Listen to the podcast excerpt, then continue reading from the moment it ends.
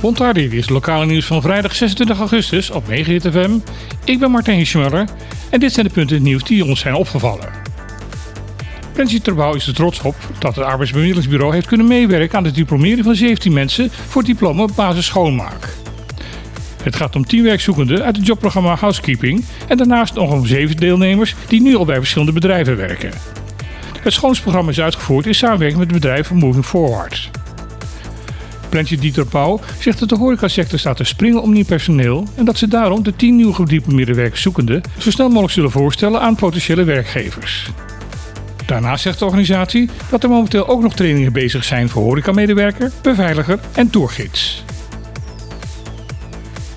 De Junior Rangers van alle zesde eilanden binnen het Nederlands Caribe hebben weer een jaarlijkse Junior Ranger Exchange Week achter de rug. Dat laat de organisator van het festijn, dus Caribbean Nature Alliance, weten in een persbericht. Dit keer vond de Exchange Week plaats op Sint Eustatius. Het thema van dit jaar was ecosysteemdiensten en waarom deze belangrijk zijn. Natuurgerichte educatie is voor DCNE een belangrijke pijler onder het beleid van de Alliantie. En het jaarlijkse uitwisselingsprogramma met de Junior Rangers geeft een unieke kans om een grote groep jongeren alles te leren over de uitzonderlijke biodiversiteit in de Nederlandse Cariben.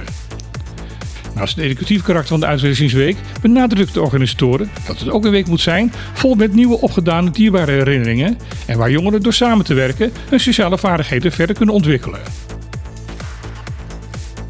Voor de derde keer zal een aflevering van het bekende Nederlandse tv-programma Ik Vertrek zich afspelen op het eiland Bonaire. Er stonden in 2014 Audrey en Joop centraal bij het opstarten van een bed and breakfast op Bonaire. En in 2018 de scheetjes Hans en Karin met een mini-golfbaan. Dit keer gaat het om twee echtparen die hier vakantieappartementen willen gaan bouwen.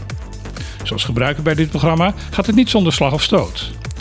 Na een moeizaam verstek uit Europa komen de stellen hier al snel tot ontdekking dat het hier allemaal wat anders gaat dan ze gewend waren.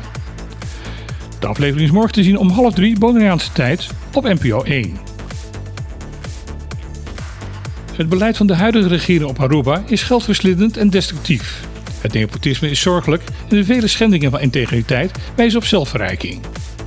Dat is de boodschap van de drie oppositiepartijen op Aruba aan de Nederlandse regering in Den Haag.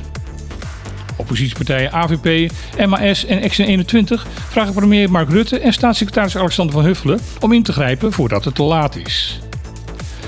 Al eerder hebben de werkgevers op Aruba de koers die de huidige regering onder leiding van premier Wever Kroes volgt, bestempeld als een zwabberbeleid.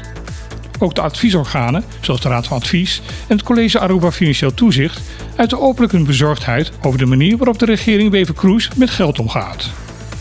Naast aantasting van de democratie is de politieke oppositie vooral bezorgd over diverse contracten die de huidige regering met verschillende bedrijven en organisaties heeft afgesloten en waarvan de inhoud geheim gehouden wordt.